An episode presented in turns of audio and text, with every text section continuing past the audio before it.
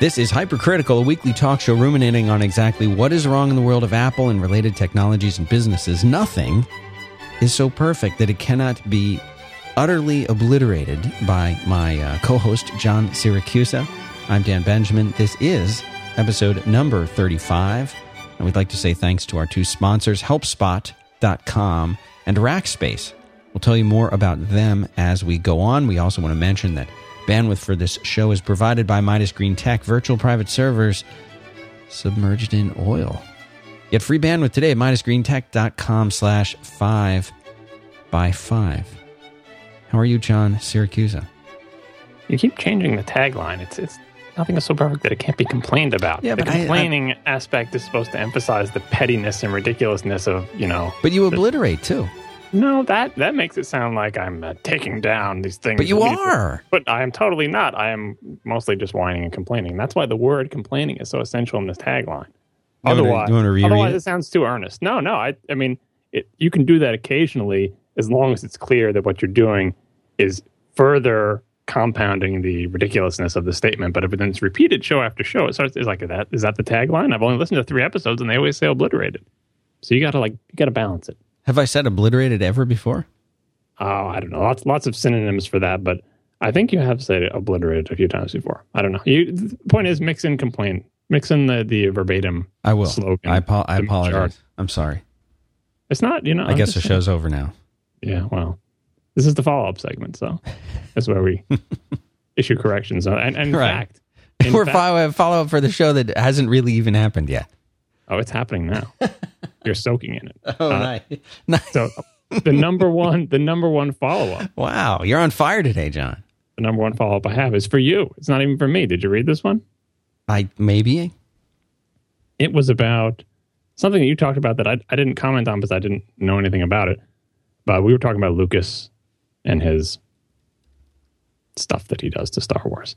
okay. Uh, and you brought up an analogy uh, by way of explaining that what Lucas was doing was not what this other person was doing. I think that was the point. Uh, but it was about the Clockwork Orange uh, novel. yes, Anthony Burgess.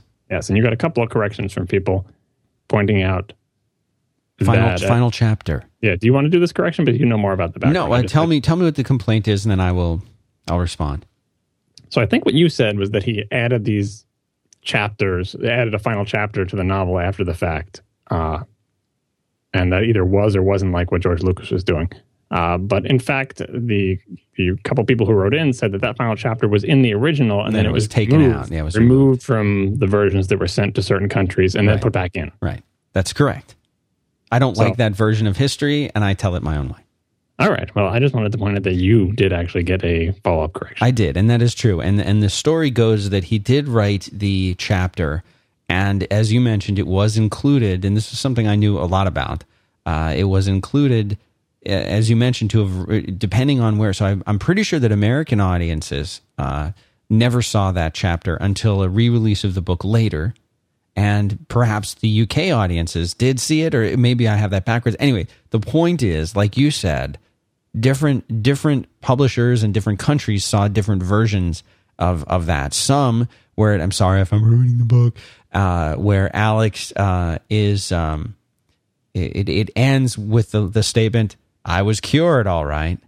Uh, and then um, uh, in other ones, there's a whole additional chapter that shows Alex coming back home and seeing Pete, Georgie, and Dim doing different things. And uh, anyway, um, and and maybe him starting over with a new crew or that kind of. Anyway, I having having uh, I saw the movie first, and I read the book after, uh, and I did both of those things at about age sixteen or seventeen. Um, and uh, and I remember reading the last chapter, and at first I thought, oh, that was that was kind of neat, and then later on thinking, you know, it's it, it it is a little bit more interesting if you leave that off. It doesn't quite tie things up as well, and that's more like life. So in my mind, it's almost like uh as you as as you're fond of saying, and we can pretend we never there was no Godfather three. Uh, I, I to me that that last chapter is uh, more like the Godfather three than it is like George Lucas coming back in and, and and tweaking things that shouldn't have been tweaked because in fact it was not written later, it was written originally and just withheld. So there you go. All right, I think that clarifies your intent a little bit. Okay.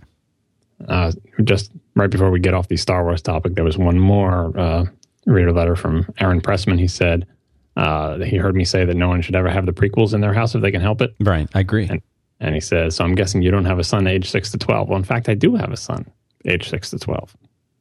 Uh, and he's, he's pointing out that his son watches the prequels and likes them, and he can't dissuade him from the idea that the prequels are good. Yeah. And can't get them to like the older movies, so on and so forth. He made a very important mistake, which was first acknowledging the existence of the prequels. That was bad.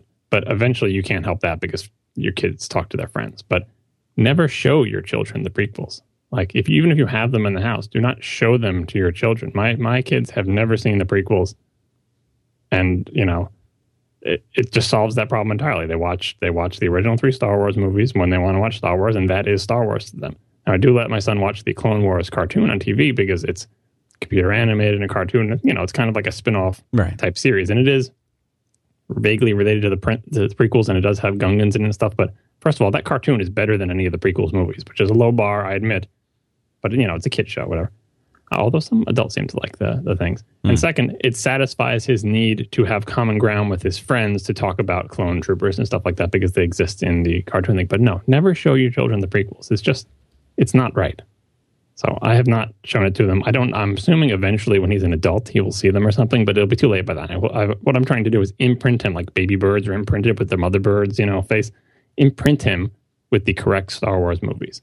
Uh, I believe I've already done that, but still has not seen the prequels. So that that's my advice. Do not show your children the prequels ever. So in the uh, in the Siracusa house, there are two rules. It seems like three rules, and maybe only three rules. The first rule is. Uh, no prequels. The second rule is no Godfather 3. And the third one is no commercials. I could live there. There are many more rules, but you got some good ones there. Keep your office fastidious. My four year old knows how to skip commercials with the TiVo now. That's excellent. Yeah, and they have no desire to see them. You would think sometimes like they'd be like, "Oh, I want to see that. That commercial looks fun and interesting." No, they just want to get back to their show. I have not taught them select play, select 30, select yet people can Google that if they care.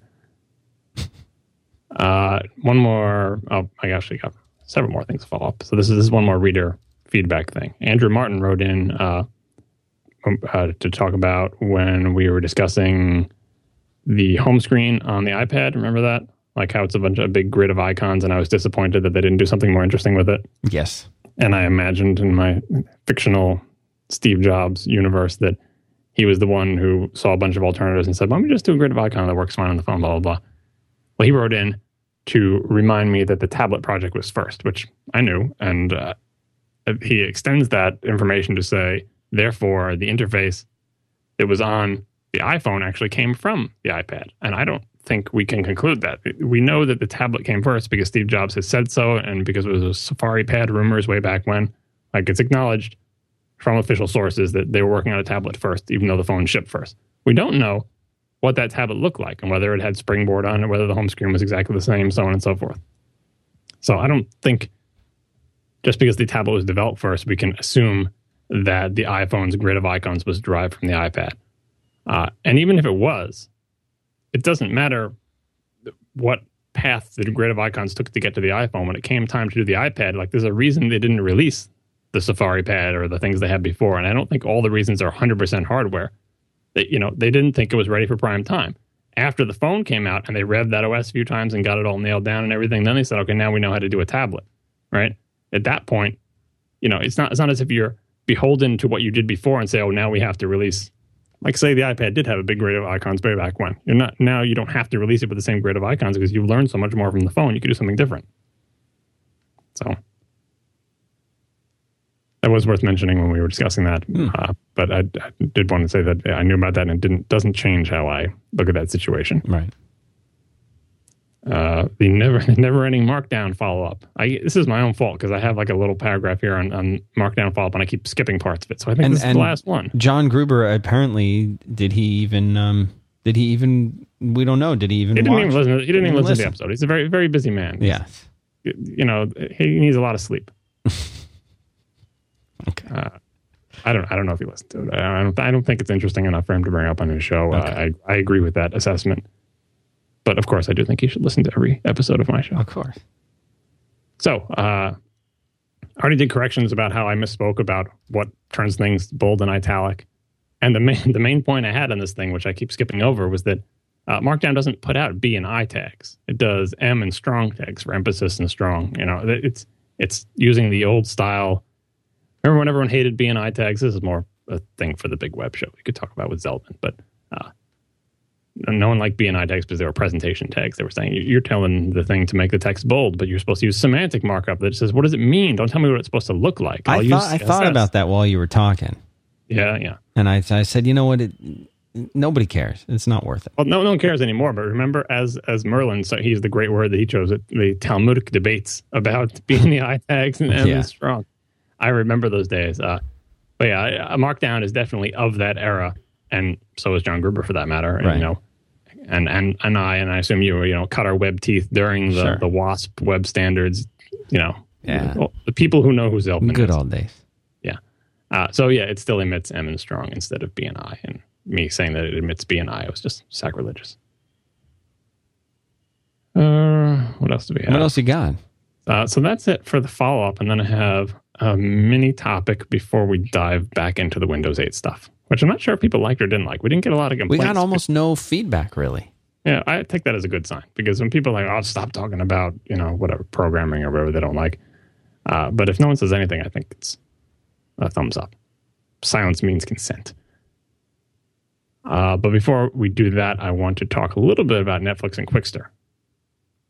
So this is a case where the news. When did that happen? On Monday or Sunday? Maybe Friday. The, the news came, and then every other show gets a chance to talk about it before I do because I happen to be on a Friday. Sometimes it works in my favor, like I'm the first one to get it if something happens on a Thursday. But in this case, it happened early in the week, so I figured by the time I got to talk about it, everyone else would have covered everything, and they, and they pretty much did. I was also looking around the web to see if I could find like, you know, the, everyone has editorials on the topic. Like, here's what I think about it, blah blah. blah. And I, eventually, I assume one of those editorials will contain pretty much my opinion, 100. percent Mm.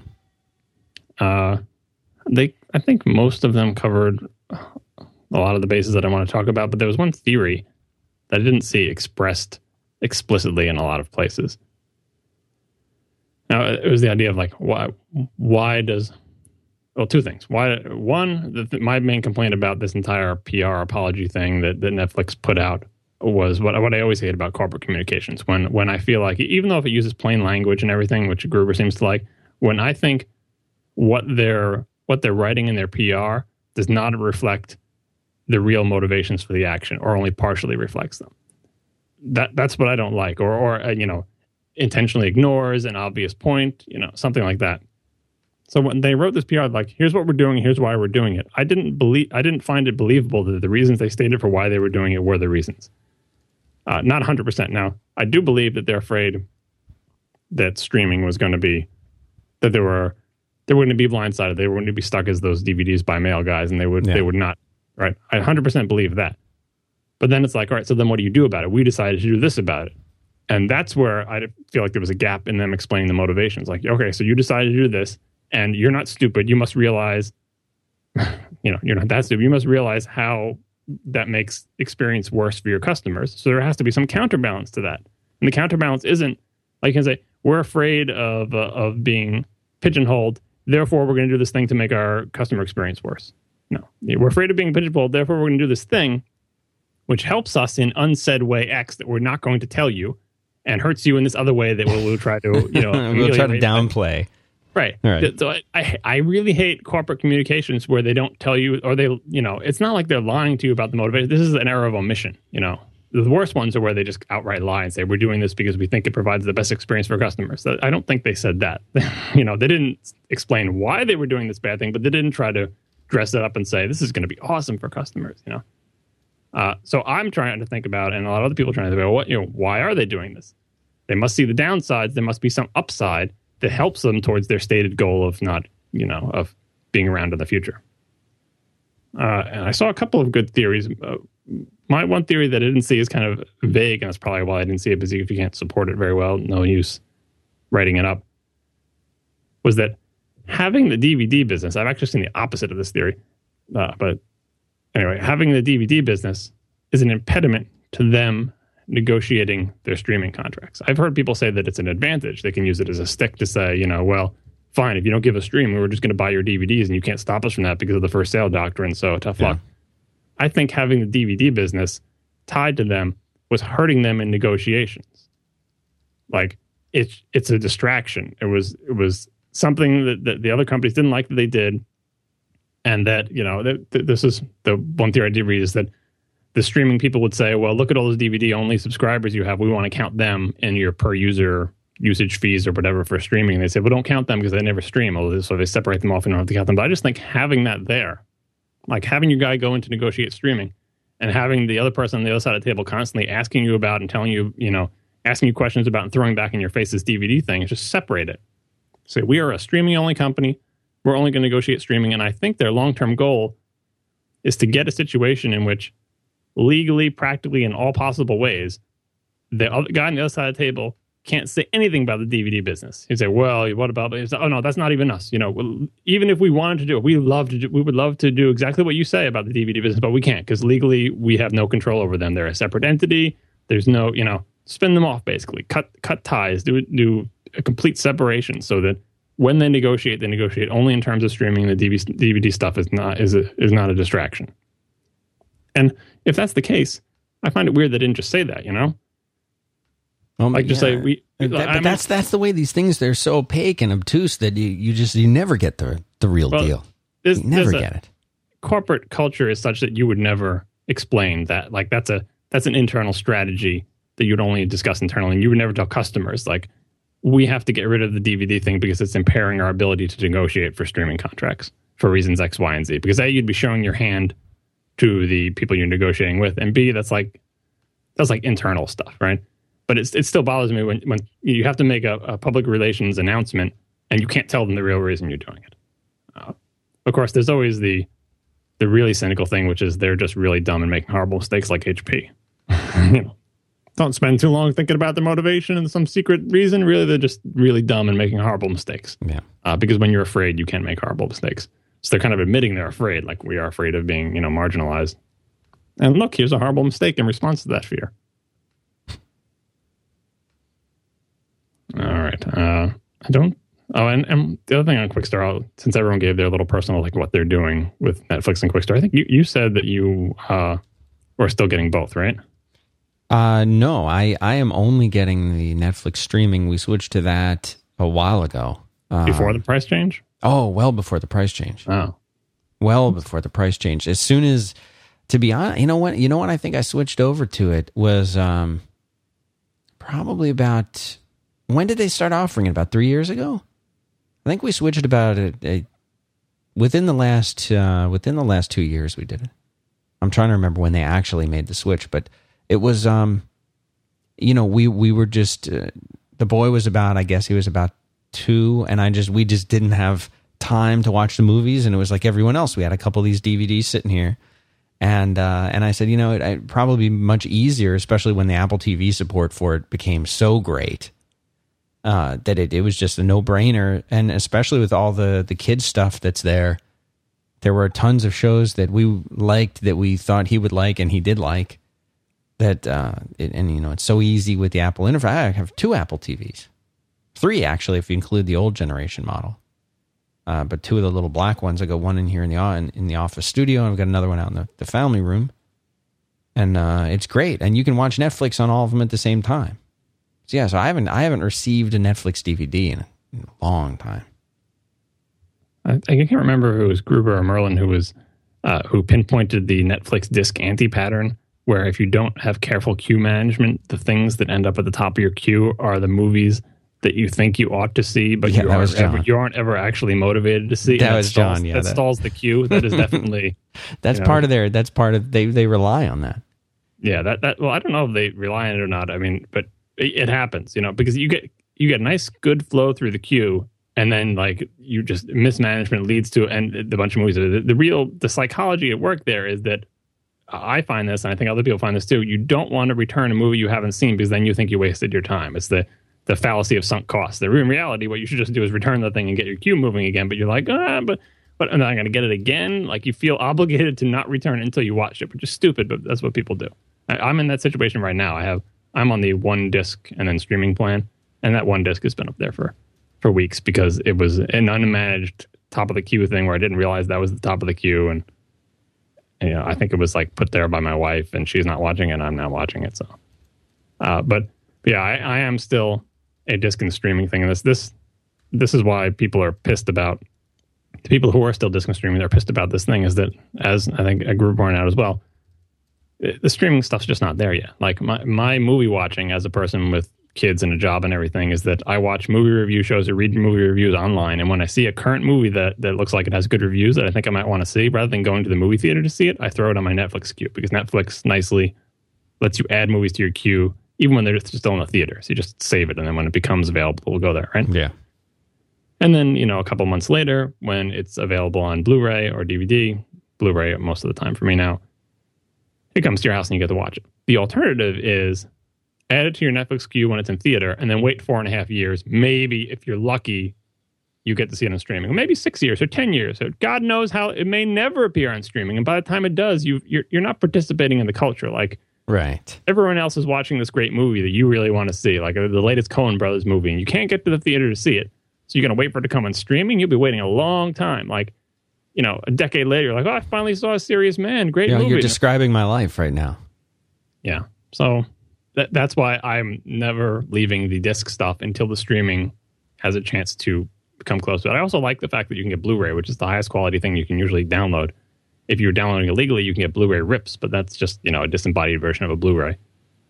Uh, so so yeah, I I will continue to get the discs because I want to see first run movies in a somewhat reasonable and timely fashion, and uh, I don't really blame Netflix for the fact that they can't get the people to agree to the streaming contracts. It's the media companies. That, that's my final point on the Netflix thing. I almost wrote a little thing about it because I haven't written anything for the web in ages. So I, I, thought maybe I should write this, but it seemed too obvious. So I'll just chuck it out here in a couple sentences. Uh, this Netflix Quick thing is like uh, another example of within the TV, I don't know, industry business, companies that people love can't seem to stay in business. TiVo and Netflix are two examples. People loved TiVo. People loved Netflix. It's like, well, great, you're giving the customers what they want. These, these are the shining stars as far as the consumers are concerned of this industry, right?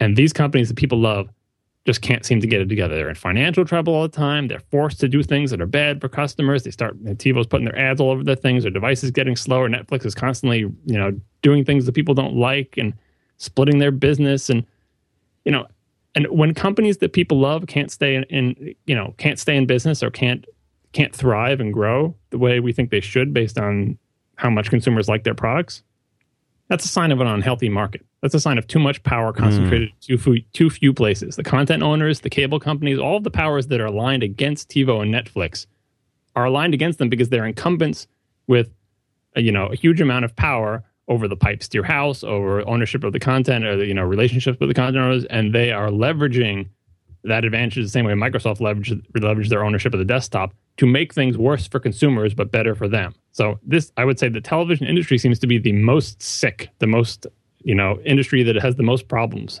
Movies, television, you know, combined. You know, music had a similar problem, but was sort of forced into the future by Apple. And here's an example of like this would be as if iTunes came along and people loved it, but iTunes was crushed under the thumb of big music. Luckily, the music companies were didn't have as much power as the the TV and movie industry seemed to, and you know the, the industry got crushed by iTunes instead. But this is an example where the structure of the market is so horribly lopsided that these great companies just can't just can't get out. You know, TiVo is being crushed by the stupid set top boxes that are, that are all worse than TiVo. And meanwhile, TiVo's boxes are getting worse on top of that. Right. So, you know, they're meeting in the middle, you know, where TiVo will get really bad. The other ones will get kind of mediocre and then everyone will have mediocre boxes. And Netflix, we all want, we know what we all want from Netflix. Give me the movies. Like if they could come out exactly the same time, that's what consumers, if you ask them, hey, would you like it if you could get a high definition streaming version of a first run movie for a subscription price? And maybe it would be more expensive than it is now. Would you like that? People say, yeah. Every, movie that comes out, yes. Every TV show that comes out, yes. I don't. I don't want to have to know when something is airing on a channel. I don't want to have to subscribe to a giant package of channels. I want you know, it, maybe that can be available, but uh, I, I, would rather see them. I would rather have more of an a la carte selection, and I would like them in real time. Like we know what consumers want, but the industry is just not set up to allow that. To some degree, as I think I've pointed out before, the cost structure, uh, the way it is now, is the thing that funds the shows of minority interest. So you wouldn't get to see all these cool shows that you like if they weren't subsidized by all the people paying for like local sports or you know whatever other channels they get. Uh, but there, there, has to be a balance, and right now the balance is way on the side of the content owners and the cable companies and, and you know the movie industry, and it's against consumers, and it's crushing uh, or mutating or damaging the companies that we all love in this industry. Hmm. So that's my de- further depressing take on the world of television. This reminds me of the early episodes where whenever we were done, I, I would feel like I want to just cry and take a nap. Yeah, I can't think of an industry that's worse than this in this yeah. realm because music seems to be getting better. We even got to the point where we got rid of DRM books. Books is not great, but it's better. Like nowadays, when a new book comes out, I can be pretty sure I can get a Kindle version of it. You know, Whereas now, when a movie comes out, I, I just assume there's I will not see a streaming version of that movie in my lifetime. You know, maybe if you're lucky, you know, a couple of years from now it'll come out, but it depends on what deals, and maybe it'll be on streaming for a little while, but then won't be. And then back, forget about the back catalog, you can't find that either. And will I be able to even buy an HD version? Will I have to pirate it? It's just, you know, it's ridiculous. Do you do you have um do you have the Apple TV? I'm waiting for version three. Version one, no way in hell I was going to buy. Version two, I took a wait and see, and then I came around to on version two thinking that's better than my current Netflix box because Netflix on TiVo is so horrendous it's almost unusable. Even though, as I said yeah. before, I used to do TiVo through Netflix just because it was a device that was on all the time, and I didn't need to turn on another device to do it because my PS3 uh, is much louder. It's the loudest thing in my uh, entertainment stack. But lately, I've been watching TiVo on the PS uh, TiVo. We're watching Netflix on the PS3 just because the the PS3 Netflix client actually works. I don't have to wait a year and a day for my queue to come up. Uh, so I, what I would like probably is when the Apple TV 3 comes out, I will get it. I'm hoping it will, I'll still have no fan, and then I'll have a completely silent device through which I can watch Netflix. Mm. I don't. I don't think I'll ever buy. I don't buy iTunes movies or anything like that. Uh, the only time we bought any ones like that is for use in the plane. We put them on the iPods and let the kids watch movies on the plane. So that's our only use of iTunes. I'm buying the digital versions. Most of the time, I'm recording stuff from TV in HD or I'm watching Netflix streaming. I have a question for you about gaming consoles. That's a whole other show, but yeah, go ahead. Um, but before there was something I actually wanted to tell you about. Oh, yeah? It's our first sponsor. It's helpspot.com. See, most hosted help desk solutions they started uh, 49 bucks a month per user. That doesn't seem like a lot, but add that up. 600 bucks a year for a limited plan. Uh, HelpSpot, they're different. This is a help desk application. It has an owned license model. You buy it once, you own it forever. And a single user license starts at just 199 bucks. This allows for unlimited tickets per agent. It's flexible. You download it, you run it yourself, you host it yourself, or you have it hosted. Uh, but uh, you know, some people say, well, then 199 helps. What do I need to? Here's the thing: if you have a business, if you're doing any kind of interaction with customers, whether you're you're you know a lot of web hosting companies use this, but any kind of business that you have, if you're an iOS developer and you want to catch bugs, if you have a website and you want to wait for people to give you feedback, if you have a team of people who you all want to respond, you need something like this. And and people would say, well, 199 bucks you know, and so I, I, said to these guys, I said that you got to do something awesome for listeners. And Ian, the guy who runs this, Ian Landsman, small business, runs it himself. He says, I've got, I've got this crazy deal I'm going to do. And he did it. And he shocked me, shocked me. Helpspot.com slash five by five. You get a hundred bucks off your initial purchase. It's 99 bucks for single user license that you own is an amazing deal. Helpspot.com slash five by five. This will not last. So if you, if you care at all about your customers or your employees or yourself, do yourself a favor and, and, and go check this out. Helpspot.com slash 5 by 5 Go check it out. Are you there right now, John? Are you reading it? I am. I'm waiting for you to ask me my uh, game console question. It's 2011. It's September 23rd of 2011. And uh, I have not owned a game console. Okay. The last game console that we, we do have a Wii somewhere. We played it a, a little bit and we got that Wii Fit thing, and then immediately packed the whole thing up and put it away. So we didn't, you know, we played a few games. It was fun, neat, neat, uh, neat thing. But what would you recommend uh, to somebody get if they wanted to get a game console in 2011, September 23rd? What would you recommend? What should they go and get? Should they wait for the, the new Xbox thing to come out? Should they get an old one? Should they get a PS3? Uh, what do you what do you what do you think about this? I'd have to do like an extensive uh, take a history sort of in the, the doc, doctor sense and figure out like what what is their history with games and what do they want to do with this new one because the answer changes based on their needs and their history with gaming. I so see. it's not it's not like a question where you say, "Well, I, I want to get a personal computer. What should I get?" You should get a Mac. Like it's not that simple. It's not that easy. No. So if you want me to actually give you advice, you can tell me about your history and then I can give you a recommendation. But I would say that the, the game consoles, the three game consoles, the three traditional game consoles are different enough now that what you pick really depends on your history with gaming and what you want out of the device. And I think you'd have to throw in the iPad and other iOS gaming devices in that mix as one of the possible recommendations based on whatever this person says about Okay. gaming. Okay. What what would you say is uh is your favorite right now? I I don't have a favorite console. I've been a big console fan for a long, long time. My my um, emotional favorite, like if I have to pick, uh, you know, people people have their favorites. For our generation, it was whether you were Sega or Nintendo because that was the battle battle when we were in obviously middle school, Nintendo. school. Yeah, Obviously obviously, Nintendo. right. Nintendo, obviously. Yes. Uh, and then later it was PlayStation versus Nintendo, and then it was Xbox versus PlayStation, and so on and so forth. So uh, my allegiance has always been with Nintendo and continues to be, emotionally speaking. It doesn't mean I think they've had the best product all the time, and I, it certainly doesn't mean that I agree with all their business decisions because they really screwed the pooch many times in these uh, various console wars.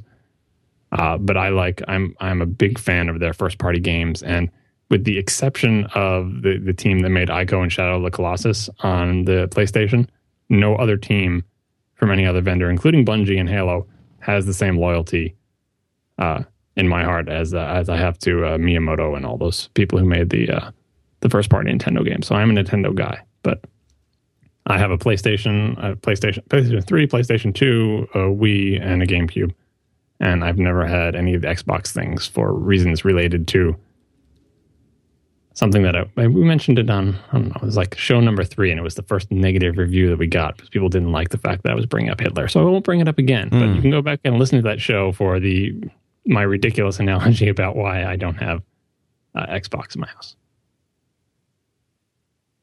So we ready for Windows 8? Yeah, I think I think we should. Is there more to say? There is. I, I just want to. I mean, what I was doing last time was just going through my sort of stream of consciousness notes that I took while watching the video. It was the eight great traits of Metro apps, the poorly named, poorly titled video that really just explains the philosophy behind Metro. And I didn't get through all of them, so I just want to finish them up. They're not really Great. organized in any way except for sort of chronologically as we go along with the presentation. Super. Uh, so in, in build and analyze, Marco had some good points, and I have these in, in the beginning here. Uh, first of all, I loved I loved how Metro and the Windows 8 thing is getting like other five by five hosts riled up about this because it show. I mean, when when have you seen any kind of excitement about the content of something that Microsoft is doing? Not like the business strategy or the implications for the industry, but just like a product they made that's interesting enough for us to want to talk about it, right? Right. that that's that should be heartening for Microsoft. Like uh, the Alan Kay thing, uh, I think it was him who said uh, the Macintosh is the first computer good enough to criticize. And people are always asking me why don't you review Windows or talk about Windows stuff and stuff like that. Most of the time, it's because I think it's not even worth criticizing. But Windows 8 is definitely worth criticizing, like, and and I and I have been, uh, or talking about criticizing is just like what. Right, It's worth thinking about analytically, uh, and interesting enough to engage your uh, attention. Uh, and his the, one of the points that he had that I really liked was how the Metro UI scales to a complicated application. Like, because they didn't they didn't show that much. They showed like here's the world's simplest you know demo newsreader application. You know, it's as if you you only saw a Cocoa app that showed you like the currency converter example from way back when. You said, well, so how how do I use Cocoa to make like a complicated application like you know Photoshop? Could I even do that? You know, with Metro, they, they I think a lot of the question comes from the fact that the demo apps they showed you were intentionally simple. And they do want it to be simple like an iOS app, but you can see like a sophisticated iPad app, even something like the iPad Twitter app, like that's a pretty complicated application in terms of the things you can do with it and the different UI controls and the gestures. Like you can build up iOS UI to be pretty complicated. And that may be true of Metro too, but it's hard to tell from the demos because the demos are necessarily simple. And if you just look at those squares with a little text and a picture in them, you're like, yeah, but how do I make like a real, like a big honking application on that? And so that's an open question. Uh, I think it's, I, I don't, I don't condemn it for that because the demos have to be simple. You have to show here's how you make a simple application that shows a list of items, or here's how you show a bunch of photos being displayed, or a really simple email app. It's not their job to build. It's not their job yet to build a complicated application. Now the question is: is, is, is Microsoft going to make you know the equivalent of pages on on the iPad? You know, lead into Word for Metro and show us show us the way. How do you take a full featured desktop caliber application and adapt it to this context, taking advantage of the things, you know, obviously you're not going to port it wholesale and bring all the features, but how do you fit that in? That's kind of up to Microsoft to show everybody. But right now they're just kind of saying, here are the rules of this new universe, and here are some simple examples within it.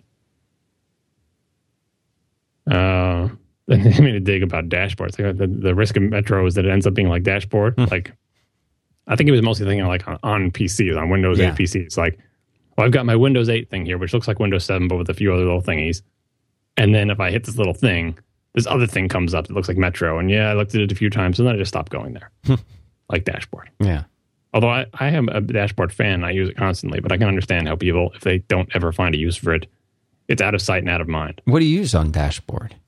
At my home Mac, I have, let's look, uh, home Mac, I just have a bunch of clocks, stock ticker, calculator, uh, weather, calendar, and dictionary. Dictionary I use the most when I don't look up a word or figure out how it's spelled or whatever. Well, the dictionary, like Google, is better than the dictionary. If you, if you want to know how a word is spelled, put it into Google because it will say, "Did you mean X?" I love that.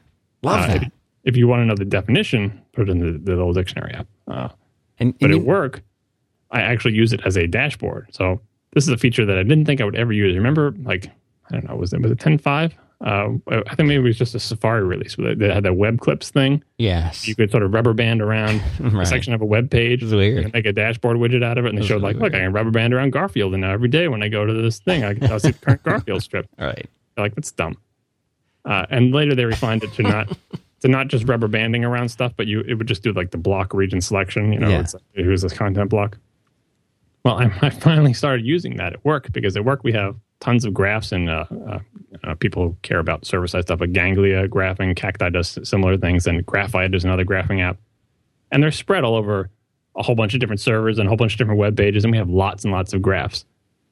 Uh, now, I could, you know, have all those web pages open in tabs permanently and shuffle through them, but like a lot of them auto refresh. And when they auto refresh, especially Ganglia, it doesn't always scroll to the same position. So now you're at the top of the big screen full of 100 graphs. I'm like, I just want these seven graphs at this size, and that's what I want to see. So what I do is make a local HTML file and put in just the three or four graphs that I want.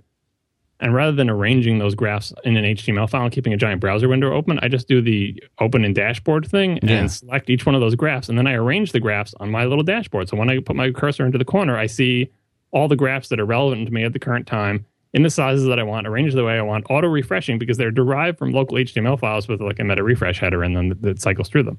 And it's great. It's way better than any solution that I've ever had for let me quickly look at how these servers are doing in these aspects and then get it out of my way. You know, because if you put it in a browser tab, it gets buried underneath other stuff or it gets closed or you have to scroll around. It's just a mess. But the dashboard is so much, it, it, it is like a dashboard of, you know, they have these for, for like NOCs and other, uh, you know, control centers where you need to see a bunch of stuff at once. But this is, this is one that's on your computer, you know. So obviously this is not a common problem that people have. But if you work in server side software, I uh, highly recommend giving that a try.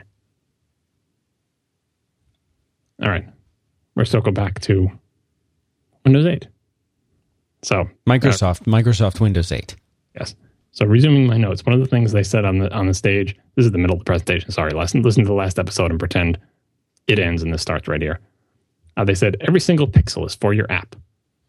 It's like every single pixel on the screen of, uh, I guess they're using tablets in this example, right. is for your app. There's no status bar, no Chromish stuff. There's no other other things on the screen. Like you literally have from the upper left to the bottom right, and just draw whatever you want on that thing, and we will not mess with you, right? And, and that is, uh, as as many other things that they've done in this presentation, is the antithesis of what Microsoft has ever done before, because their entire history with both their applications and their operating system has been the addition of panes and windows and toolbars and widgets and just they're constantly adding crap. Like you've seen the humorous screenshots where they show like Microsoft Word with every single toolbar enabled and there's like all, enough room for four characters of text and the rest of the thing is just a giant UI. And the ribbon thing was trying to address that. So they put a bunch of tabs on their thing and rearranged the toolbar. It's like a fancier, different toolbar.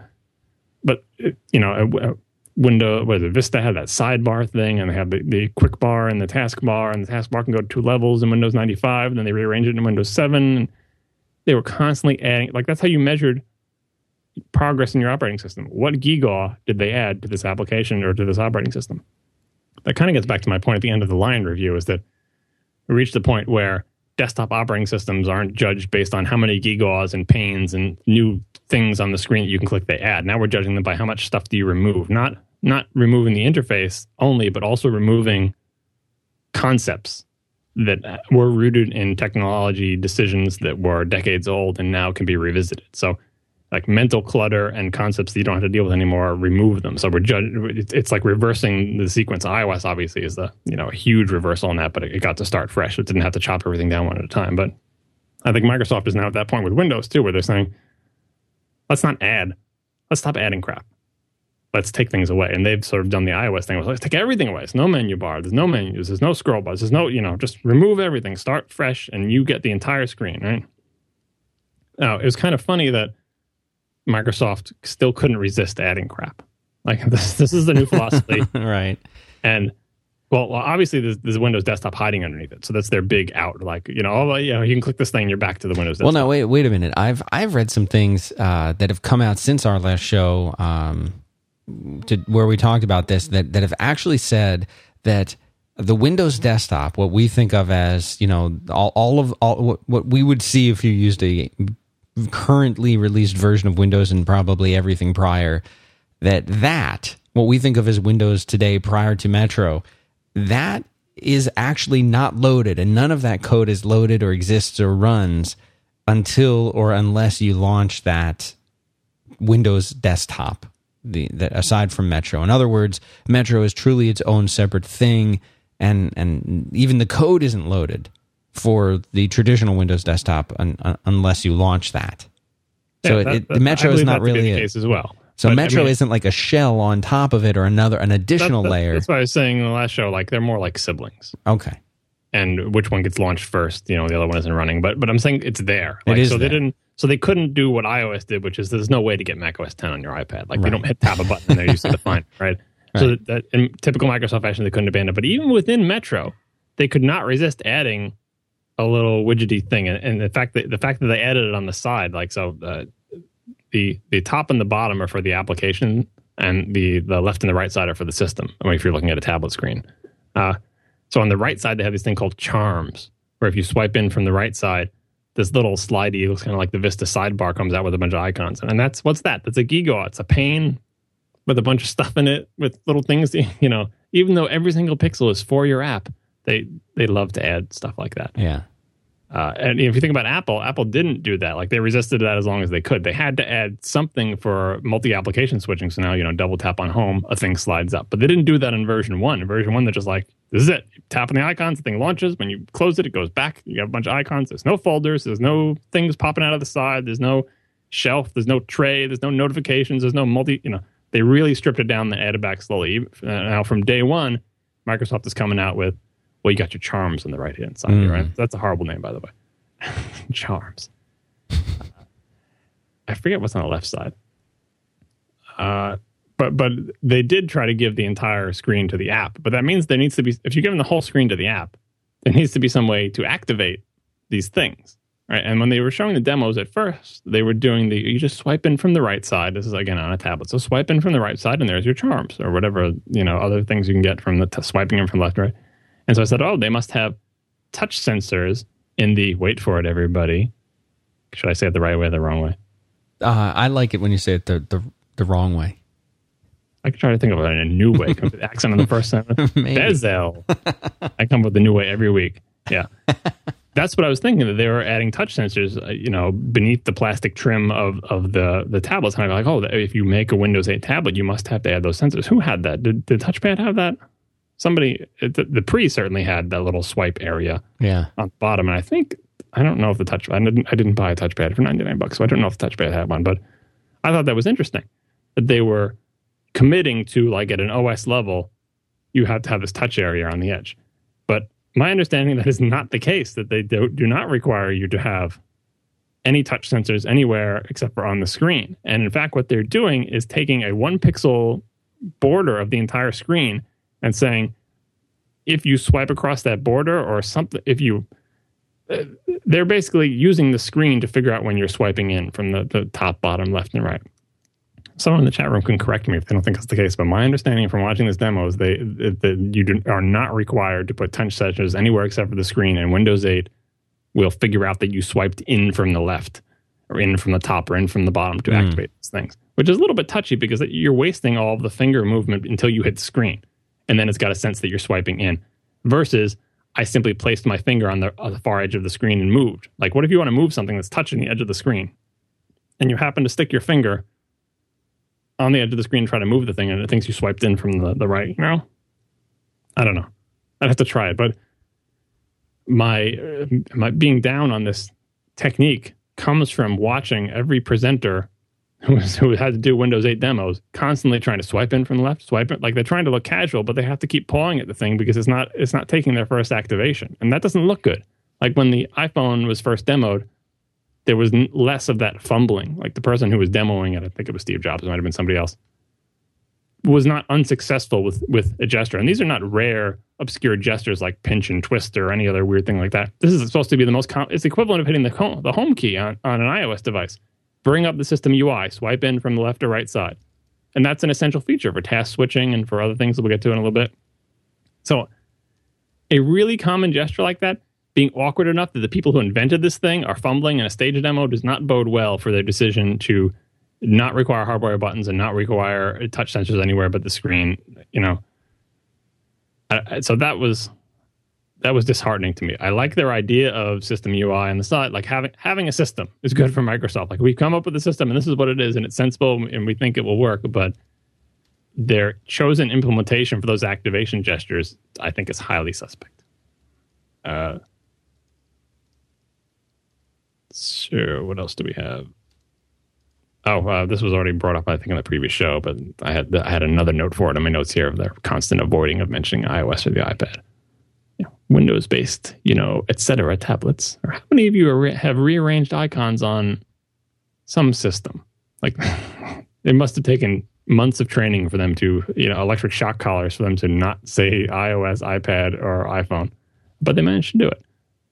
Uh, so, next one is the uh, landscape orientation they, they decided that landscape orientation is the sort of the default, and they did all their testing based on people gripping it like a steering wheel. You know, like gripping it on the sides with yeah. their thumbs poised over the thing, mm-hmm. like holding they, holding it as if you would a, yeah, like you say, a steering wheel or a, or a Wii with the weird attachment on it.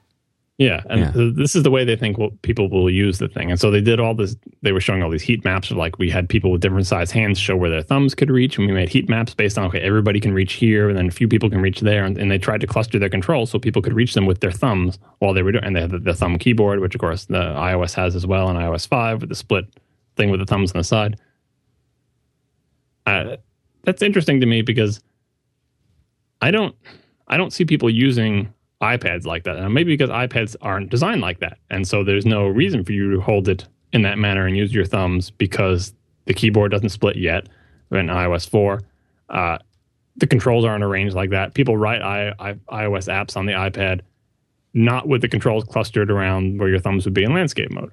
Uh, so it's hard hard to tell what comes first, you know. But it, it'll be interesting to see when Windows 8 tablets come out look when you see people i'm assuming someday you will see people in public with windows 8 tablets. Microsoft really hopes you will someday.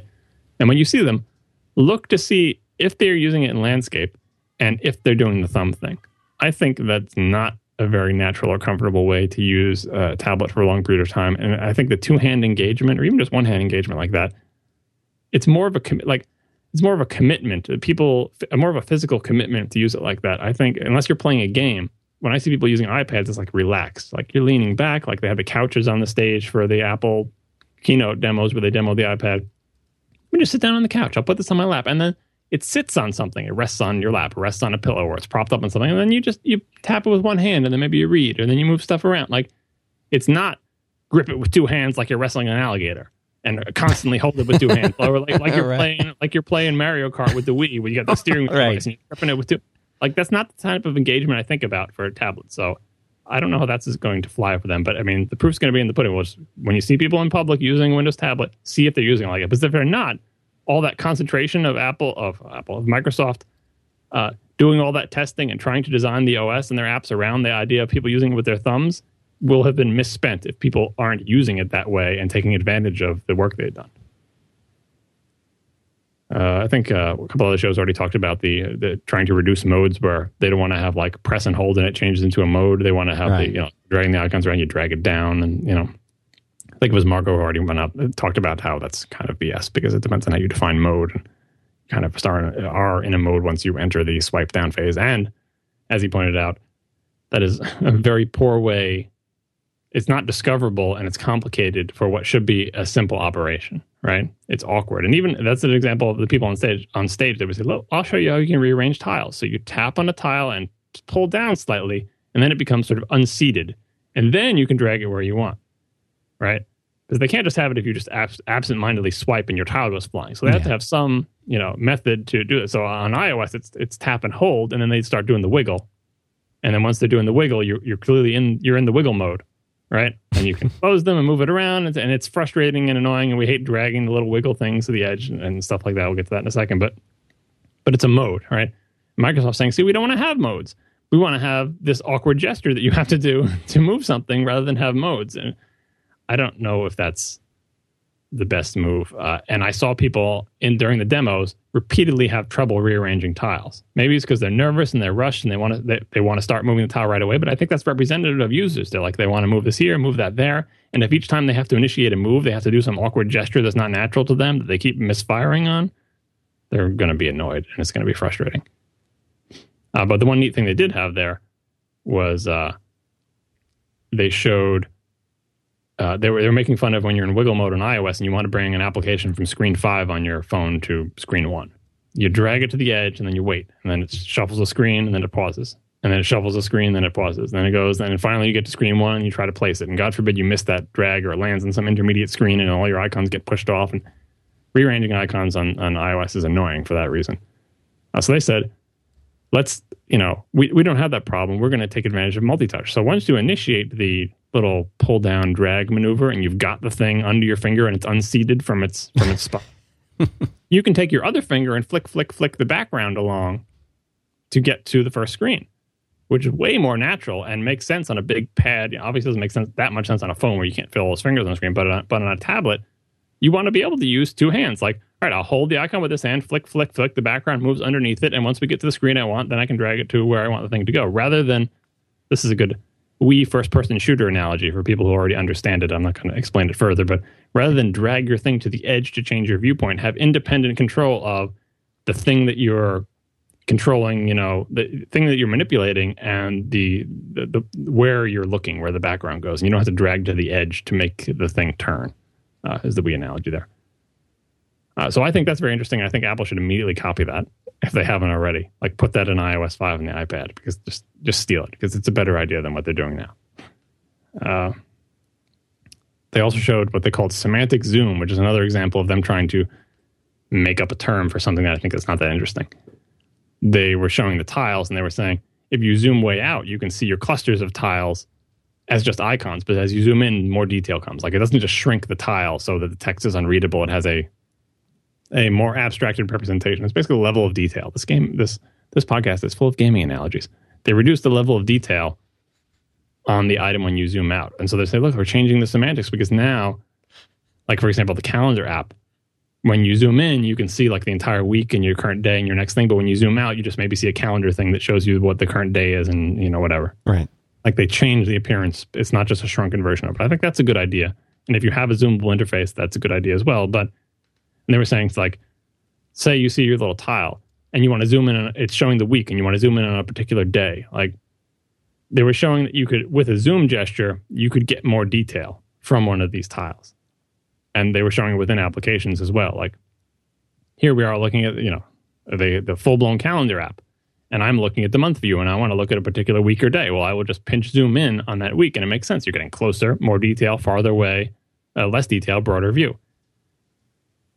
That sounds good, and the semantic name, semantic zoom name sounds good, but I again question the use of what for most people is an awkward gesture, that zoom pinch thing, for something as common as I want to see what I'm doing this week. People just want a single tap. Same thing with the mode stuff. Like the mode is annoying and locks you in, but it makes it so the simplest thing you can do, a single touch with one finger, can have different meanings. That's what the mode is there for. Like normally when you single tap an app, it launches. But in this mode, when you single tap and drag an app, you know, rather than making you learn a more complicated gesture to do a more complicated thing so that you don't have to have modes, Apple has chosen to, and I think wisely in most cases, have modes so that the simplest thing you can possibly do, use a single finger to do a simple gesture of tapping or dragging with one finger, that has different meaning. That's what the modes are for.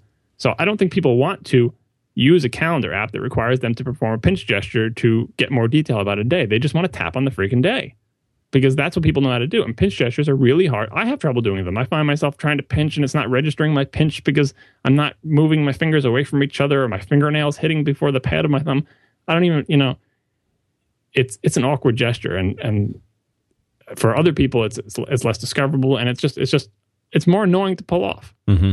It doesn't feel as good as tapping. That's why the iPad feels so effortless. You're just like the, the pad is in front of you, is on your lap, and you're just like, oh, let me just take my finger here and tap there and yes, now show me this, Mr. Pad. And how about that? And that's that's a much nicer experience than now I will perform this contortion with my finger to get more detail. Even though it sounds good, like you're zooming in, zooming out, it's semantic zoom. So I am highly suspect of that. Uh, it, it, doesn't mean you have to make your app like that, but I'm just saying this is what this is what Microsoft is showing uh, about you know this is the way we think you should do things. Mouse and keyboard support. Actually, yeah. Okay, so the, on, on the topic of mouse and keyboard support, oh, hold on. Let's uh, let's do our second sponsor. Get you know, good idea. Clear things out. It's, it's Rackspace. I've talked about Rackspace before. In fact, because uh, they've been sponsoring our shows for about a year. They're a great sponsor, and uh, over the course of this year, I've been hearing from uh, from from different people in the audience who email us to share their stories and and everything else. Uh, and and really, what they write in about typically is how Rackspace Cloud uh, how they use it to host their own websites and, and their own apps. People love the fanatical support that Rackspace offers. That's sort of what sets them apart from really anybody else, uh, anybody else out there. And uh, so I thought I would read one of these. I've read this one uh, on on another show, but I like it. Uh, the guy's name, if he's a real, if this is his real name, he claims to be Alex Blackie. But we'll give him the you know benefit of the doubt. It's it's really him. And here's what he writes. He says, "I was with another shared hosting company and I was really fed up uh, with the issues that they were from downtime to to other issues. He said one of my friends recommended Rackspace. I signed up. I had full root access server up and running in five minutes. It cost me pennies, and all of my sites, including all my client sites, are now five times faster after moving to Rackspace. He says I've only had to contact the support a couple times, but every time the live support had a helpful answer within just a few seconds. I don't think I'll ever have to move hosts again. And that's the thing, you don't realize how much of a pain it is to, to move around. And if you have a service that you know that can grow with you, expand with you, and do whatever you need, and it's affordable, and you can get a real person who understands what you're doing to give you help, that is the, uh, as you would say, John, the trifecta. So you can find out more by going to rackspace.com slash 5x5. Go there, learn more about it, sign up, and, uh, and you'll be supporting the show by doing so. We, we, uh, we appreciate it. Rackspace.com slash 5x5. That's it. It's interesting there that their letter has someone mentioning a full root access server. Like they're speaking in the language of the people they want to do the, to use their service. They're not speaking to people who don't know what that means. And so that's reassuring, I think, to experts. Yeah. When they hear a hosting provider use in their advertising the lingo of their profession without equivocation without right, without any apology without without without babying it down or trying to explain what it means or trying to get like they just they just want the people who know what they're doing because they know what they're doing you know what i mean? That's good corporate communication. All right uh, windows 8 mouse support. Uh, so microsoft's message here was don't separate the mouse and the touch interfaces. And what they mean by that is so you've got your touch interface. It's supposed to look like what we showed you so far in this thing. Make your app like this right and then you have to have mouse support because that's what Windows 8 is all about. No compromises. Uh, so when you do that, don't add features that are only mouse accessible. Like don't add right click menus all over the place. Like, well, if you use touch, you have to do this, but if you happen to have a mouse, you can just right click on this and do this. I said, no, don't don't do that. You have to use you have to use the mouse. I guess you have to use the mouse like a touch interface, or you have to use a touch interface like a mouse. They don't want you to add specific features that are custom that are custom for each inter, in interface. I think they're trying to do that to avoid confusion and also to do the kind of Steve Jobs no arrow keys on the original Mac keyboard thing where they're going to force you to make a good touch interface and they're not going to let you have the out of well i don't have to make this available by touch because they can just use their mouse and right click like that was the the no arrow keys in the original mac was Yeah. well that's you know i don't have to make i know this whole mouse thing they like it and everything but i'm just going to make a keyboard interface and you can just use these arrow keys to move around. Then you don't have to use the mouse to place your cursor. In fact i'm not even going to have arbitrary cursor placement support in my word processor. I'm just going to let you use the arrow keys. So they took the arrow keys off the keyboard. You must use the mouse. There's no, no other way to place the cursor. There's no other way to select text. Paradigm shift. Right. So they're trying to make users do what they want, which is make a good touch interface. But that also means that the mouse interface is going to be like it's going to be like using a touch interface with a mouse. It's going to be like using the iOS simulator for developers who have done that or anyone who's played with it. it feels weird. feels weird to have an iPhone or an iPad screen with a mouse cursor over it, where you're clicking on stuff. It's just it's just weird. Uh, and I actually installed Windows 8 shortly after the podcast. Someone asked me if I was going to install uh, the Windows 8 developer release, and I, I didn't even think of that. I said, "Was it free?" Apparently, it's free, and it runs in VMware 4. Huh. So kudos to Microsoft. So I downloaded it and installed Windows 8 in VMware. Uh, you have to tell VMware that it's Windows 7, but that's the only complication. But it, but it launches and it runs, you know, reasonably well. Uh, and then so there I am using Metro with a mouse, and it's weird. It is very weird, and I don't give. I don't know if this is just because it's an early beta or whatever, but I found it. Despite watching a 90 minute thing explaining how to use Metro, I could not for the life of me figure out how to perform many of the things they did with their fingers with my mouse. And and for the record, you have used a mouse before.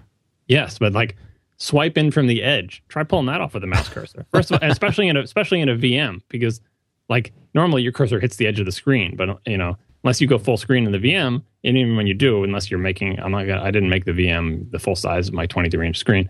Like performing the gestures that would be natural with your fingers with the mouse, I found it very difficult to activate the system you know the charms and the system thing and stuff like that. Luckily, you can activate the per application stuff, the stuff that comes in from the top or the bottom, just by hitting the Windows key, which I didn't even know until someone mentioned it. Uh, so there probably are keyboard or mouse ways to easily do what I wanted, but I couldn't discover them, and I, and I really tried. Uh, but the rest of it, you know, it performs and looks the way it did in the demo, uh, and I didn't have any crashes, and uh, you know, I will continue to monitor it, monitor it, and download the the latest beta type things, but. Uh, the reason Microsoft is adamant on the no separate interfaces, in addition to the making everybody make a good touch interface, Yeah. is that in their opinion, this is a direct direct quote from the presentation: a screen without touch is a broken screen. They think every screen in the world will have touch in a few years, and I think they may be right. Like I remember when getting back to the gaming analogies, which apparently this show uh, are inescapable in this show. When the Nintendo uh, DS came out, the original DS, the dual screen portable gaming system from Nintendo, and there's the screen on the top is just a regular screen, but the screen sort of horizontally below that is a touch screen. And around the same time, Microsoft had it was fielding the PSP, which was its portable gaming thing, which was basically like what we all remember the Atari Lynx being. But if you go back and look and actually uh, look at an actual Atari Lynx, it was hideous. But the PSP is a thing you're holding again with two hands, like like Microsoft wants you to hold the tablet, and it's got a screen in the middle, and you have controls on your thumb and buttons on your other thumb, and you play your game and you look at your screen. And the DS was like this clamshell thing, like a mini laptop with two screens, one where the keyboard would be, but that's a touch screen, and one on the top screen. And it was nonsensical. People didn't understand what the hell you were going to do with that until they got one and then said, "Oh, I see. You can do all these interesting things with it." And you know, this this was bef- I believe it was pre iOS. Chat room can correct me, but I believe that the Nintendo DS was way before uh, iOS was a glimmer in anybody's eye. So they were one of the first people to show you could use touch interfaces. And I remember thinking when I saw people with PSPs or when I saw Sony revising the PSP or putting out PSP games, I, I'm thinking, man, someone at Sony has got to be just crying bitter tears that they have launched a portable gaming platform without a touchscreen. Because it, once the, the, the DS came out, it was so obvious that like portable gaming devices have to have touchscreens, and yours doesn't. You are doing it wrong. You are, you know, you have your hardware is wrong. You can't fix this with software. You want to sell this platform, you didn't put a touchscreen. It's like it's like shipping a computer without a mouse, which many PC vendors were doing. Remember they had that like the laptops they had to give you that trackball that you Right. clip onto the side. Do you remember that abomination? Yeah. And like they didn't have pointing devices; they just had a screen and a keyboard. And you know, mouse. What do you need a mouse for in a laptop? So they had to have all these hard. Even even like after they realized they needed a pointing device, they would still sell you their old laptop with new innards with this clip-on trackball rolly thing because Apple had a trackball on it. You know. Or, or some other way to, to insert a porting the pointing device onto their uh, laptop. I believe one of them was this is a, a way back thing. Do you remember Outbound Systems? Am I getting that right, chat room? I don't know if anyone in the chat room is What, this. what were they all about? They would buy Ma- Apple Macintosh hardware from Apple, rip out the motherboards, and stick them inside their own new portable cases. So they would take an SE30 motherboard, jam it into their laptop case of their own making, and sell you a portable Macintosh you know, clone, but not really a clone because they were using Apple motherboards. I think they were Australian. I think that's why I'm thinking they were called Outbound. But uh, I remember, I think this was them, that they had a novel pointing device where below the space bar there was a tube. Maybe it was about the length of the space bar. Maybe it was full width. I don't remember. All right. That, Uh, here- you- here's Wikipedia has something on this. That you would roll the tube, and when you rolled the tube, the cursor would go up and down. And when you slid your hand right and left on the tube, the cursor would go right and left. I have no idea what that pointing device is called. I'm only remember my only vague memories of it are from like ads in Macworld in like the, the 80s and 90s. Someone in the chat room says yes, it is outbound, and someone actually remembers the tube. Uh, but anyway, yeah, that's a, and that, that that age of like shipping PC laptops without mouse-like pointing devices, that was embarrassing for the hardware vendors. In the same way, I think it was embarrassing for Sony to ship a portable gaming device without a touchscreen in a world that had the DS in it. And now Microsoft is basically saying it's going to be embarrassing for everybody in a few years if you don't whatever you sell, it has to have a touchscreen on it because without having a touchscreen, it's just it, it's a broken device. You it's ridiculous, and I'm sure they hope that to be true because they want Windows 8 running on everything from your PC to your tablet. So Windows 8 has a touch interface. I guess that means they want you know Dell to sell 24 inch monitors with touchscreens on them Right. so that when people use Metro, they can poke at their screen. But then this is sort me- of this is sort of the attitude that you know Scotty had when uh, when he went up to the computer. Hello, computer, and then, you know he, he had to pick up the you know it. Oh, it doesn't recognize your voice, so he talks into the. Oh, I guess I have to talk into the into the mouse. He talks into the mouse, and what? You don't talk into the mouse? Oh, keyboards. how quaint. Yeah, you remember this I do remember it. because you're a Trekkie, Trekker. No, uh, the reason I remember that is because I was from the generation. Uh, this is before you because you were a PC guy first. I was not a PC guy first. Let's get this. let's be clear about this. My first computer was an Apple II. what was your first Macintosh? My first Mac was a Mac SE, Uh, I don't know. which But I which I owned and had in, in my. all right, in all my. So you didn't you didn't come that late. You missed the the you know 128 512 and the plus. I used them. I didn't own one. okay. Anyway, When when you say my those- first Mac, do you mean one I owned or one I used? yeah, when you owned. The Mac Uh, SE. But back in those days when Apple was the underdog, it was exciting for us Mac users whenever we saw an Apple product in pop culture. Because that was sort of a vindication for us that we weren't crazy. Everyone else was using, you know, like, do you have a computer? And you'd have to say, yeah, but I, but it's a Mac. And they're like, oh, you can't play, you know, Autoduel until they port it three years later and it's black and white and it's horrible. Uh, so you you were like, I'm not crazy for using this thing. It actually is better. And so when we saw Macintosh as like you know on on moonlighting or in the background of a movie or in Star Trek, it was exciting for us. We're like, yeah, that's that's the computer that we like. See, we're not crazy. It exists, and other people have it, and uh, it would be in tons of Hollywood movies because Apple had this one guy, I forget what his name is, whose job it was to get sort of Apple product placement in popular culture. So Macintoshes were disproportionately represented on television shows and movies and commercials uh, in like I guess it was the late '80s, early '90s, and so that's why I remember that scene because it was exciting to see a Macintosh on a, on a big movie screen and a Star Trek movie, no less. Your favorite? That was the one with the whales, It was. The, unfortunately, yes, it was. Transparent aluminum. How can you not like the whale one? And people who are anti-whale episodes, like oh, Star Trek is too, you know, it's it's too important and and uh, culturally and Whale, whales in hard- space. Whales in serious space. hard sci-fi. It was it's basically a comedy. Like it was a funny. It was making fun of itself. It was self-parody. And people say oh, that's not a proper Star Trek movie. But I guess this is sacrilegious if someone made a Star Wars movie that had that comedy angle. But at that point, the Star Trek movie franchise had been so dumped upon with crap that it was a breath of fresh air to at least get a competent self-deprecating comedy involving the rapidly aging crew of the Star Trek. There so, was a, there were aspects of that, but I think it was intended that the whales be taken seriously, and that was the problem. The whole thing was a comedy. The whole thing, you know, oh, I'm from Iowa. I only work in outer space. It was it was, it was a funny. It was, yeah, it was, it was a funny movie, but the, the whales were one of the parts that were not meant to be funny. So you know, in in Star Trek the series, they would have episodes that were kind of the the humor episodes, and then there was the serious ones where you were battling for the future of the yeah. Federation or whatever. Well, sure, the Tribbles, for example, not meant to be taken too seriously. Exactly. This was a this is the Tribble equivalent movie. It's just supposed to be silly. And yes, I know they wanted you to be excited about the whales, but I, I the part with the whales and the Earth being destroyed was uh, serious. The rest of it, there were jokes surrounding it, but that was a, that was time to roll up your sleeves and get to work. Four o'clock uh, in the morning, courage let's look in the entire canon of Star Trek movies and decide where that falls ranking wise. And I would say it's solidly mid to upper pack. Hmm. You may, I think people who don't like it. I don't are, dislike the movie. I didn't say I dislike the movie. I'm just, just saying that like the whales. I didn't like the whales. Right. I didn't like if if they had done something else, whales in space. I don't know. It just didn't sit well with me at the time. I think I was more forgiving. Since then, I've soured on the movie a little bit. oh, so so getting back to, I'm just glad to talk with you about Star Trek. I'll take I'll take whatever I can get. Finally, so, we're talking Star Trek on the show. See how excited the listeners are about that. So, get, getting back to every every screen having touch, and like me saying that, does that mean they want Dell to put touch in their big desktop screens? I, I guess it does because they're trying to say that every screen is gonna have it. So they're gonna say Dell, you should do this because Windows 8 has a touch interface. But that comes back to Apple's experimentation with this idea of like making a touchscreen iMac and stuff like that, that it's uncomfortable to have your hand up for that period of time.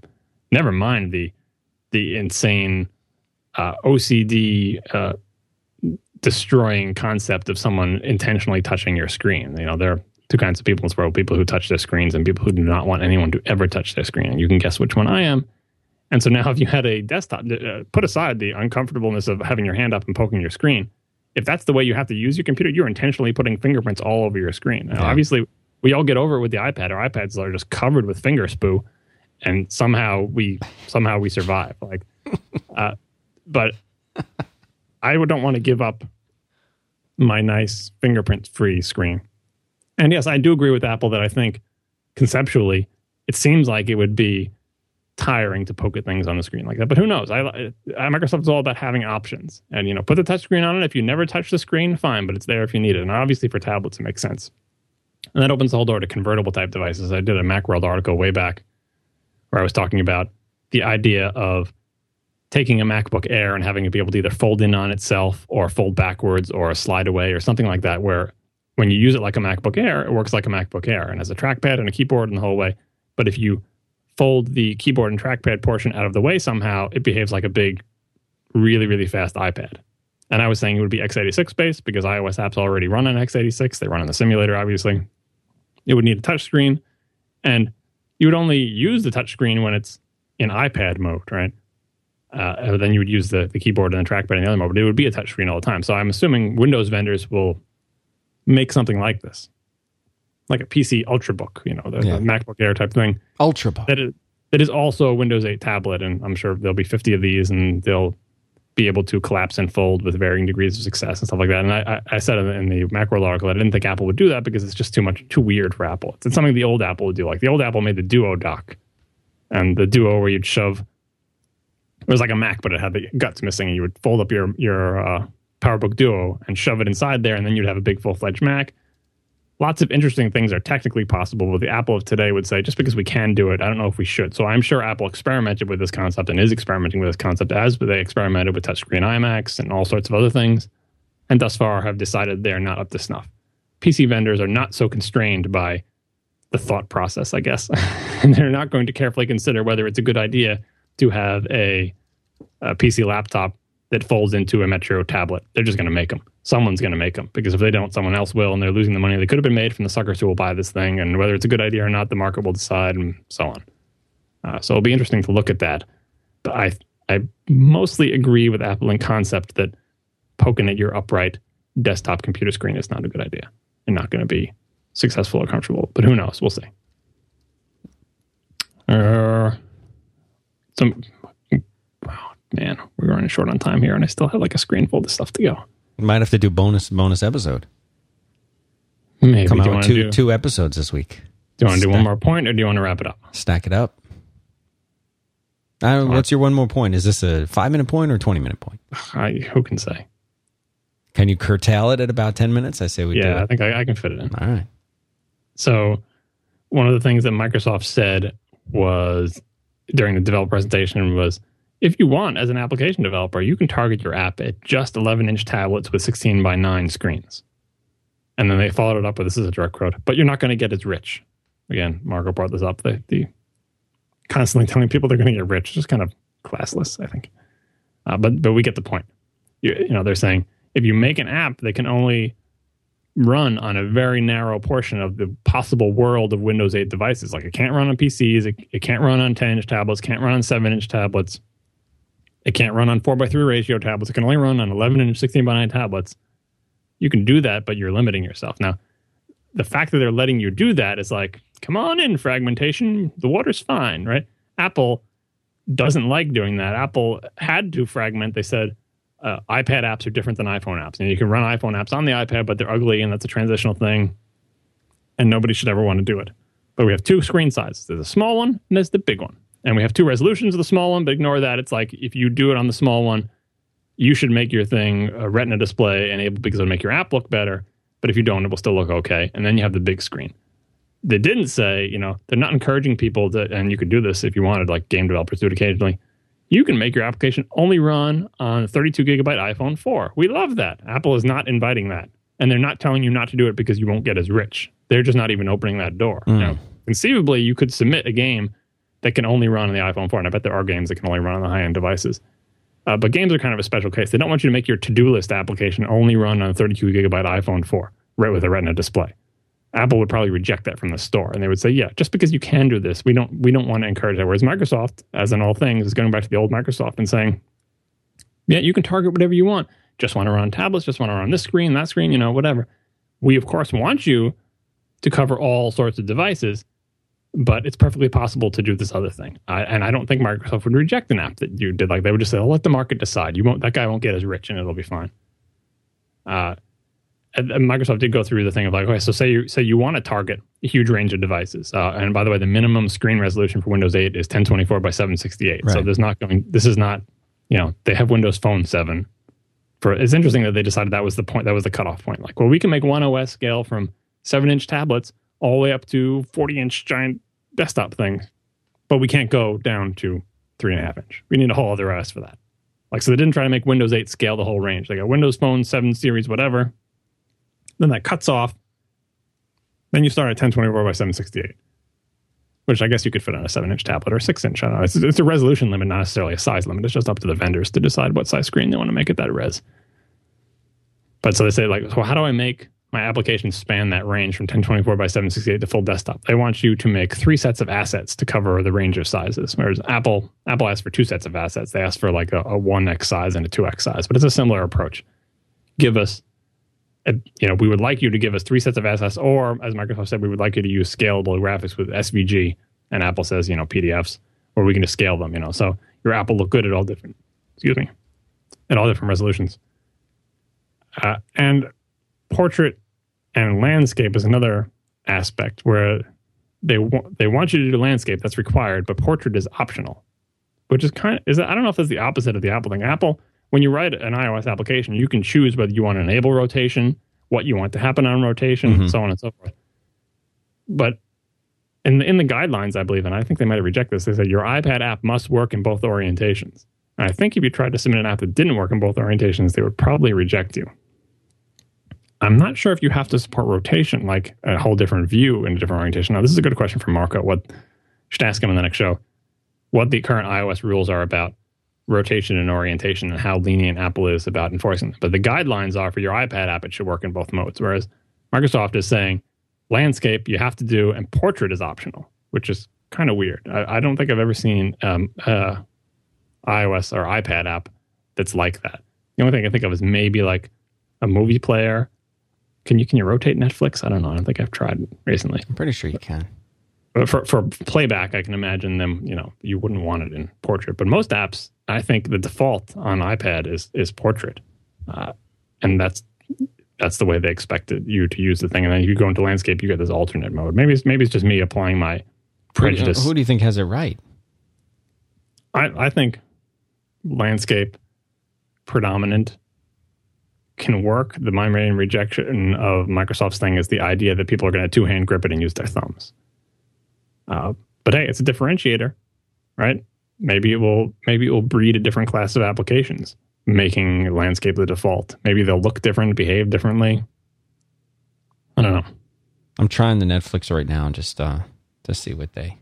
I think it'll flip around 360 if you do it upside down, but I don't know if it'll ever I'm actually. gonna, I'm going to try it. It's loading up Danny Phantom, episode 49.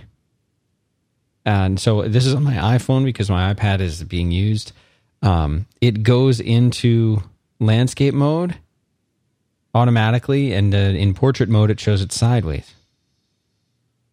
Yeah, so it doesn't doesn't rotate. I mean, as someone pointed out in the chat room, games do that too. Like, you know, obviously you don't you don't have to make your game rotate. You're going to make your game screen. But, but as you mentioned, flipping it upside down does indeed cause it to go 360. Yeah. Only got like three more points left, but they're not going to fit in here. So maybe we'll do part of a follow up show. Okay. You you don't want to do them. You're done. You're done. Yeah, no, but the next point is contracts, and I think that's a long one. Oh, that could be a whole show right there. No, not a whole show. I'll get through this window 8 stuff yet. I think it could be a whole show. Well, if you want to follow John on uh, on Twitter, you can do that. Siracusa. There's no Z. S I R A C U S A, like the uh, the town in uh, in Italy. Have you been there? You been to Siracusa? I have not, but my grandparents did go there several times, I believe, How cool is that? Have a whole place named after you. and mentioned in The Godfather.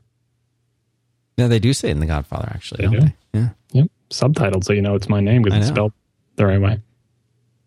a uh, couple a couple little little things we want to address. Uh, we have uh, mentioned here that we will be talking about um, Goodfellas, the movie Goodfellas. We received a lot of feedback about that. Things that we mu- absolutely must do, things we absolutely must not do. Uh, in in reference to that, we are going to do that though. We've been cleared to do that. So we'll be having a show. It will not. It will not be an episode of Hypercritical necessarily, or or if it is, it will be a, a bonus episode. It will not replace the existing week's episode. It will not. Uh, it will not be tacked on to the end of that week's episode. It will be recorded on a different date and time and released as its own as its own thing. Did, did I say that right, John? Yeah, I, I don't think it's going to be in the, the hypercritical feed at all. And not at all. Yeah. It'll be its own thing. Maybe Yes. it'll be a special five by five um, movie show. Maybe it'll be something that, that we do with other hosts periodically. Who knows? You could even make it an after dark, as far as I'm concerned. Nah, it doesn't fit in there because I don't really publicize curse. the- Yeah, you're right. And you couldn't publicize. It. Well, we could curse. people- We could curse in this other one if we want. If we make it a separate show, we could curse. we're from the movie, you know. Yeah, so we'll make it an. We'll set it explicit, and it'll be its own uh, its own show. You can curse. I've never heard you curse. I think yeah, I've never heard that. So I can't wait. That's reason enough to do a show. sure. So we'll do that. So we are doing that. So you can stay tuned. We'll have update. We will update here about that show. Uh, that was the main update that I wanted to do. I also wanted to to mention uh, for those who uh, who care about such things and and who get this show. We have a very fast turnaround time with getting these shows out. Thanks very much to Faith, uh, producer here, for doing that. Uh, but uh, so if you if you happen to listen to this uh, today, Friday, earlier in the day, perhaps on your commute home, you you should know that the Fringe comes back tonight. Season premiere, season four, is back tonight. You gonna be watching that, John? Let the DVR kick off for about 15, 20 minutes and hit play. I'll probably yeah. I'll Of course probably you watch will. it. Of course you will. It's been too long. Your favorite Anna Torv returns for season four of The Fringe.